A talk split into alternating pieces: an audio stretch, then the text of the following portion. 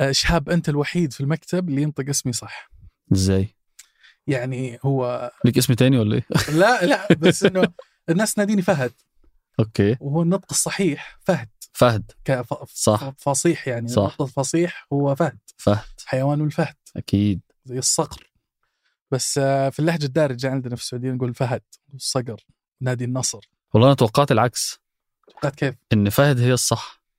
أو يعني- باللغة الفصحى. هي الصح في الدارج. فأنا لما أوكي. أحد يناديني فهد أحس إنه غريب. إلا لو كان مصري ابدا أستانس. بس آه الاختلاف هذا تلاحظه حتى يعني أحيانا. يعني مثلا جامعة الملك فهد للبترول والمعادن اسمها بالإنجليزي اف اي اتش دي فهد. أوكي فهد. بس لو تروح في صحيح، صح. طريق الملك فهد تلقى هذه- أنت بتقول. فهد أهو. أنت بتقول فهد طريق إيه، ملك فهد. بالضبط بالضبط. فبس هذه السالفة. يعني بس يلا يا فهد نبدأ. هذا بودكاست الفجر من ثمانية. بودكاست فجر كل يوم نسرد لكم فيه سياق الأخبار اللي تهمكم. معكم أنا فهد البراك. وأنا شهاب سمير. في الخبر الأول النهارده سياسات أوروبية جديدة للتعامل مع اللاجئين. وفي الخبر الثاني تطور جديد في حرب ال 5G بين الصين والدول الغربية.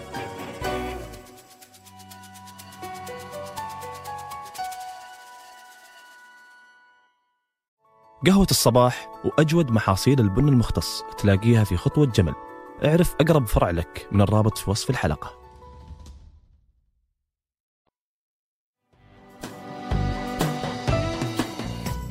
السنة اللي فاتت صعدت أنجيلا ميركل على منصة في مدينة جنيف بسويسرا. والمرة دي مش عشان تلقي خطاب سياسي كمستشارة ألمانيا إنما عشان تستلم أرفع جايزة تقدمها المفوضية السامية لشؤون اللاجئين اللي هي جايزة نانسن للاجئين لعام 2022 Jeder Mensch, der politisch verfolgt ist oder der vor Bürgerkrieg fliehen muss, ein Recht auf eine faire Behandlung, auf ein Asyl. واللي خدتها ميركل لأنها استقبلت في بلدها أكتر من مليون لاجئ ما بين سنة 2015 و2016 بس وقت ما رحبت حكومة ميركل باستقبال اللاجئين اللي أغلبهم من سوريا ووفرت لهم موارد كبيرة لتأمين الخدمات الأساسية ليهم إضافة لفرص التعليم والبرامج التدريبية المهنية وسمحت كمان للمهاجرين بأنهم يقدموا طلب اللجوء في ألمانيا بغض النظر عن البلد الأوروبي اللي وصلوا له الأول. ولكنها وبسبب السياسات دي واجهت انتقادات كبيرة من أحزاب اليمين المتشدد والمعادي للهجرة في ألمانيا والاتحاد الأوروبي بشكل عام. وبعد ما قضت 16 سنة في منصبها ميركل النهاردة مش هي المستشارة الألمانية. وحتى سياسة ألمانيا تجاه اللاجئين اتغيرت. فمع إعلان أولاف شولتز المستشار الألماني الحالي عن خطة جديدة الأسبوع ده هتزود ألمانيا من خلالها الرقابة والضوابط على كل حدودها.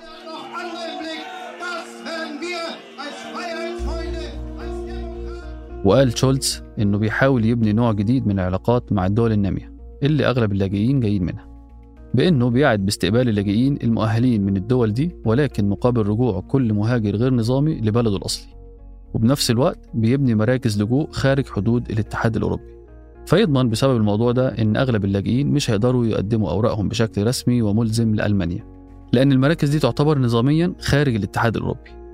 والقرار ده بيجي رغم إن أكتر من سلطة محلية بألمانيا طلبت دعم حكومي أكبر لخدمات إسكان اللاجئين ورعايتهم واللي على طول رفضها تشولتز وقال إن أولويته حاليا هي مكافحة الهجرة غير النظامية.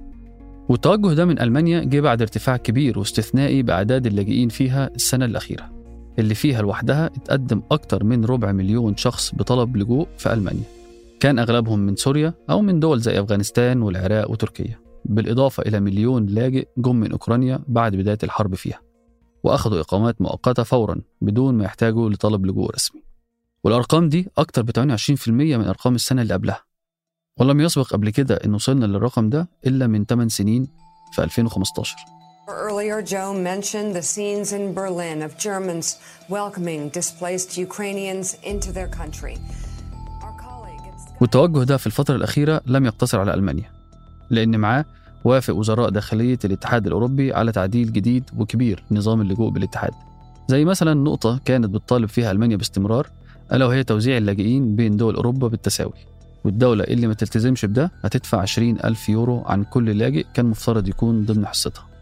ورغم أن وزراء الداخلية بالاتحاد وافقوا مبدئيا على القرار لكن أكثر من دولة أوروبية رفضت النقطة دي تحديدا منهم مثلا المجر أو بولندا حتى اللي رفضت تدفع المبلغ المطلوب عن كل لاجئ. لكن التغيير الأهم ضمن القرار ده هو إن هيكون في مراكز استقبال بتقوي اللاجئين لثلاث شهور كحد أقصى. وبعدها بيتحدد إذا كان ممكن يدخل الاتحاد كلاجئ أو إنه بيترحل ولو كان عمره أقل من 18 سنة. والترحيل ده هو مش بالضرورة لدولة اللاجئ لكن ممكن يكون لدولة بيختارها الاتحاد. وبيقول المحللين إنها غالبا بتكون دولة أفريقية زي السياسة البريطانية الجديدة السنة اللي فاتت بترحيل جزء من اللاجئين لرواندا Projected results in the Italian general election show victory for a coalition led by Ms. Meloni's far right party, Brothers of Italy. وعموما الأصوات الرافضة للاجئين كانت الفترة الأخيرة بتتعالى أكتر وأكتر وبيزيد معاها التحريض وجرائم الكراهية عليهم خاصة مع صعود الأحزاب اليمينية المعادية للهجرة وتسلمها السلطة في أكتر من دولة أوروبية زي إيطاليا وغيرها. ورغم بعض الانتقادات على الاتفاق الجديد من أكتر من دولة اللي كانت للحرص على مصلحة اللاجئين. فانتقادات بولندا والمجر وغيرهم جاية من منطلق آخر واللي هو الرغبة بالامتناع عن استضافة اللاجئين بالأساس.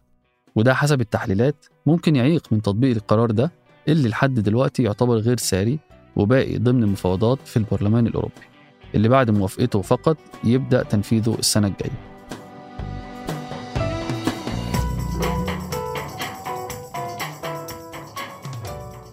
قبل 44 سنة من اليوم وفي نهاية 1979 بدت ولأول مرة المكالمات اللاسلكية لعموم الناس.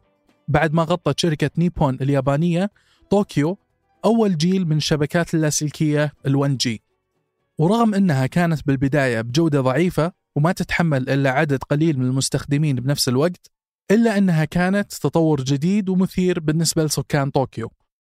وبعدها وفي بداية التسعينات أطلق الجيل الثاني 2G اللي أضاف الرسائل النصية للشبكة مع تشفير المكالمات بعد ما كان ممكن لأي أحد في 1G أنه يتنصت عليها بسهولة.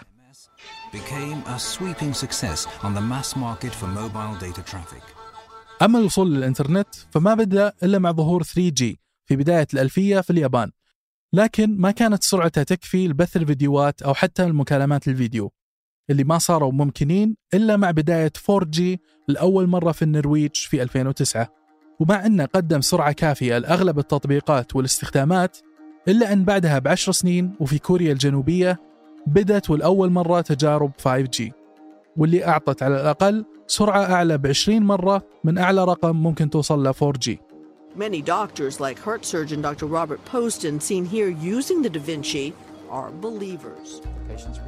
وبسبب هالسرعة صارت تطبيقات مختلفة وجديدة ممكنة منها مثلا استخدامها في الصين لإجراء عمليات جراحية عن بعد فيكون الجراح في مدينة بعيدة عن المريض ويتحكم بروبوت في غرفة العمليات وتمكن سرعة الشبكة العالية أنه يستجيب لأوامره في أقل من ملي ثانية. ومع هالتطبيقات واستخدامات مختلفة لها في السيارات ذاتية القيادة والتعليم والعمل عن بعد وغيرها زاد حول العالم وبشكل سريع الاهتمام فيها وبتطوير بنية تحتية لها. ومع أن عمرها أقل من أربع سنين إلا أن اليوم أكثر من 2500 مدينة في 92 دولة حول العالم تدعمها. ومع هالنمو السريع ورغم أن هواوي الشركة الصينية اللي تنطق أحيانا هواوي هي اليوم الشركة الأولى بالعالم بمعدات شبكات ال 5G إلا أن تقرير هالأسبوع يقول أن الاتحاد الأوروبي يفكر بمنع كل شركاته من استخدام هواوي لتطوير شبكات ال 5G لهم.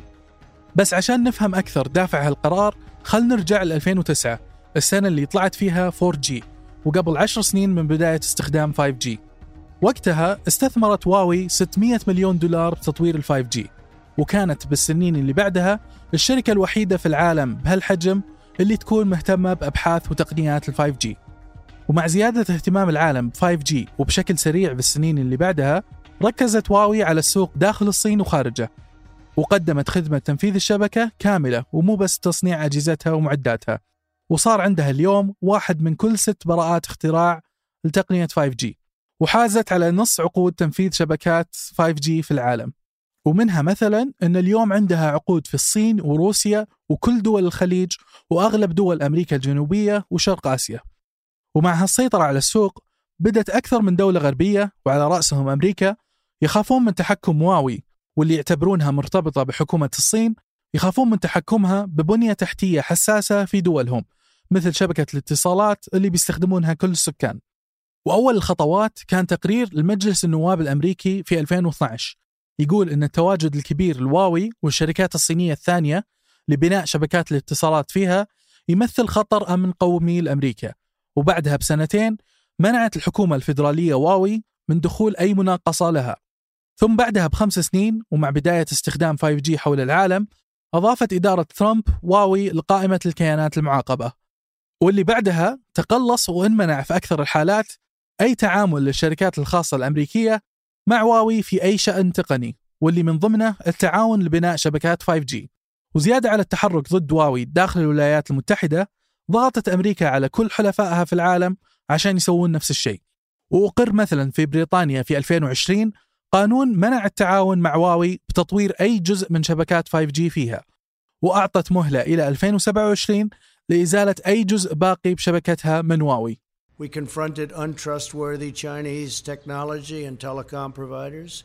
We convinced many countries, many countries, and I did this myself for the most part, واليوم يتكرر نفس الشيء مع باقي دول أوروبا مع التوجه الجديد لتكرار خطوات أمريكا وبريطانيا بكل دول الاتحاد. وبنفس الوقت أسست وزارة التجارة الأمريكية صندوق بحجم مليار ونص دولار للاستثمار في الشركات الأمريكية اللي جالسة تقدم بدائل خدمات تنفيذ شبكات ال 5G من واوي. واليوم هالمواجهة ليست الوحيدة بين الغرب والصين. فمعها مثلا خلافات بنفس الحدة ويمكن أكثر في المنافسة بينهم بصناعة أشباه الموصلات. ومع أن هالمواجهات لها أكثر من ضرر مثل ارتفاع الأسعار بسبب الضرائب اللي يفرضونها على بعض إلا أنها بنفس الوقت تحفز المنافسة وتطور خيارات مختلفة ومتعددة للعالم.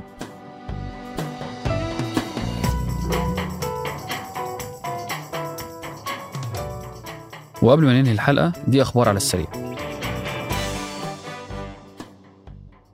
في تصريح جديد للرئيس التنفيذي لهيئة تطوير الدرعية إنه بنهاية السنة دي هيفتتح بالدرعية أول فندق ومتحف بالإضافة لتوسيع الحدائق بالدرعية من 3 إلى 9 كيلو متر مربع. وقال إن خلال السنة دي بس هتنفق الهيئة مع شركة الدرعية أكثر من 30 مليار ريال على المشروع واللي هيكون 95% منها لشركات سعودية. وإن افتتاح أجزاء من المشروع اللي بدأ السنة اللي فاتت مع افتتاح مطل البجيري وقصر سلوى وغيرها هيستمر إلى 2030 وفي أمريكا أعلنت جنرال موتورز عن شراكة مع تسلا. بتقدر من خلالها إنها تستخدم شبكة محطات شحن السيارات الكهربائية السريعة المملوكة لتسلا بأمريكا الشمالية واللي بيزيد عددها بآخر التقديرات عن 17000 وحسب كلام الرئيس التنفيذي لجنرال موتورز إن الاتفاقية هتوفر على الشركة 300 مليون دولار. كانت هتحتاج تستثمرهم بتطوير شبكتها من محطات الشحن لو ما كانتش تعاونت مع تسلا. في نفس الوقت تقدر تحقق تسلا من شبكتها بالطريقة دي عوائد أعلى. وعشان كده بعد الإعلان عن الاتفاقية بينهم ارتفعت أسهم كلا الشركتين بأكثر من 3% في يوم واحد. وبعد أسبوع من إعلان ولي العهد الأمير محمد بن سلمان مشروع تخصيص الأندية الرياضية وبداية نقل 75% من ملكية أندية الهلال والاتحاد والنصر والأهلي لصندوق الاستثمارات العامة وكامل ملكية أربع أندية تانية زي أندية الصقور والعلا والدرعية لأكثر من شركة وجهة حكومية. بتقول تقارير إن شركة STC بتخطط أنها تستحوذ على نادي سعودي في دوري روشن. غالبا بيكون يا إما الشباب أو الاتفاق. حسب التقارير بيكون الاستحواذ بنهاية السنة دي وعلى كامل ملكية النادي. وبنهاية الشهر اللي فات سجلت نتفليكس زيادة سريعة بعدد المشتركين فيها بأكثر من 100 ألف. بعد قرارها الجديد اللي منع مشاركة الحساب الواحد لمستخدمين خارج البيت الواحد. إلا لو هيدفع العميل 8 دولار لكل مستخدم إضافي. وبتقول نتفليكس إن السياسة دي عملوها بسبب الانخفاض المستمر بدخلهم اللي بيقولوا إن من أهم أسبابه إن 42% من مستخدمينها بيشاركوا حساباتهم بأكتر من بيت. حسب التقارير هتطبق نتفليكس السياسة دي داخل أمريكا الأول وممكن تبدأها بالفترة الجاية مع دول أكتر حول العالم. وبعد 14 سنة من الإعلان عنه بتقول وزارة النقل في تصريح جديد إن الأعمال على مشروع قطار الخليج اللي بيربط كل دول الخليج الستة مستمرة وقرب المشروع ينتهي. مع إضافة العراق كمحطة فيه مع محطاته السابقة في الكويت والدمام والبحرين والدوحة وأبو ظبي والعين ثم في آخر محطاته في مسقط. وحسب التصريح هتشارك أكثر من شركة صينية بالأعمال المتبقية بالمشروع.